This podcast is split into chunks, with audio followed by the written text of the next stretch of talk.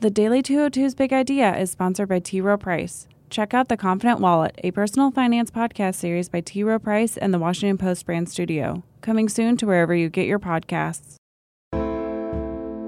Good morning. I'm James Hohmann from the Washington Post, and this is the Daily 202 for Wednesday, January 17th.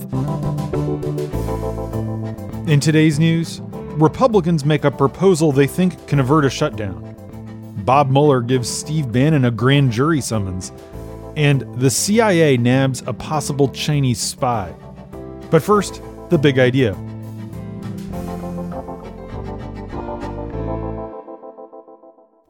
An unexpected defeat in a rural Wisconsin special election is setting off alarm bells for Republicans. Ten months is an eternity in politics, but a stunning Democratic victory Tuesday in a special election deep in the heart of Trump country suggests a blue tsunami could be forming. President Trump became the first Republican to carry Wisconsin in a presidential election since Ronald Reagan by running up his score in places like Wisconsin's rural 10th state Senate district, which includes a swath of five counties between Eau Claire and Superior along the Minnesota border. Trump won there by 17 points. Last night, Democratic candidate Patty Schachtner won by nine points. Wisconsin conservative talk radio legend Charlie Sykes, a Trump critic, called the results ominous and said his prominent friends who were working on 2018 campaigns are freaking out about what it says about their problems with women and independence. Walker, who suddenly looks a lot more vulnerable in his quest for a third term than he did yesterday, called the results a quote wake up call. In a flurry of tweets that posted around midnight, the governor urged his supporters to take nothing for granted. Unlike with Roy Moore in the Alabama Senate race, the Trump team cannot blame a flawed candidate here. The GOP nominee, Adam Jarchow, is a solid assemblyman, a reliable conservative, and he ran a spirited campaign. Four years ago, in fact, he won his seat by defeating Schachtner's son, and he's worked hard to build up a base of support. There's a lesson here for national Democrats, too.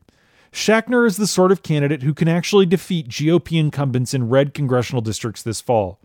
Her campaign focused not on attacking Trump or calling for his impeachment, but on fighting the opioid crisis, improving access to health care, and bringing good paying jobs to the region.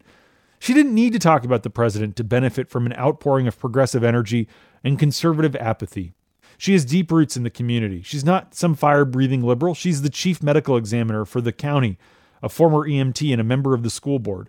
In fact, the first paragraph of the biographical page on her website notes that she's a former member of the Wisconsin Bear Hunters Association. Mostly under the radar, this special election had become a proxy war, and Republicans had significantly outspent the Democrats. Americans for Prosperity, backed by the billionaire industrialist Koch brothers, poured $50,000 to try getting the Republican across the finish line. Two other GOP aligned groups that are funded by the business community contributed another 80,000. The National Democratic Redistricting Committee, backed by Barack Obama and Eric Holder, spent $10,000. The Democratic upset is the 34th pickup for the party in the 2018 cycle. Republicans have already flipped four seats from blue to red two in the Republican trending Deep South, one in New Jersey, and one in Massachusetts. But on average, even in races that went against them, Democrats have improved on their margins from a 2016 rout. And that's the big idea. Here are three other headlines that should be on your radar. Number one, House Republican leaders offered a one month spending bill to rank and file members during a meeting last night in an attempt to avert a government shutdown that would start this Friday at midnight. The bill would include an extension of the Children's Health Insurance Program in order to win some Democratic votes. It would also delay several taxes in the Affordable Care Act. Few lawmakers are enthusiastic about this idea, but several have described the proposal as a necessary evil in order to avoid the catastrophe of a shutdown. Meanwhile, Democrats are demanding more concessions and are threatening to block the measure if they don't get them. The Congressional Hispanic Caucus, which includes more than 30 House members, says it will oppose a spending bill if there's not a fix for the Dreamers, those undocumented immigrants who were brought to the U.S. as children. Number two, Special counsel Bob Mueller's team has subpoenaed former White House chief strategist Steve Bannon to appear before a grand jury. Bannon expects to persuade the special counsel's office to accept a voluntary interview by prosecutors in place of a mandatory grand jury appearance. That news came on the same day that the House Intelligence Committee issued a subpoena to Bannon following a combative closed door interview. Bannon refused to answer questions about his conversations with Trump, saying that the White House had effectively issued a gag rule on him in the form of executive privilege. Any executive privilege asserted by the White House, though, does not extend to an interview with Mueller, who is also an executive branch official.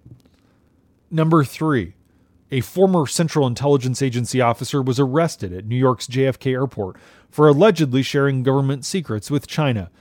His actions may have resulted in the deaths of some of America's best intelligence assets in that country.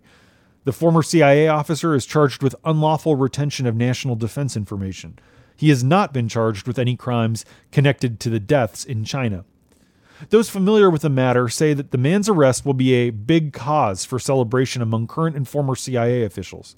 But it's going to be hard to prove in court that it was he who provided the information that has proved so damaging to the agency's operations.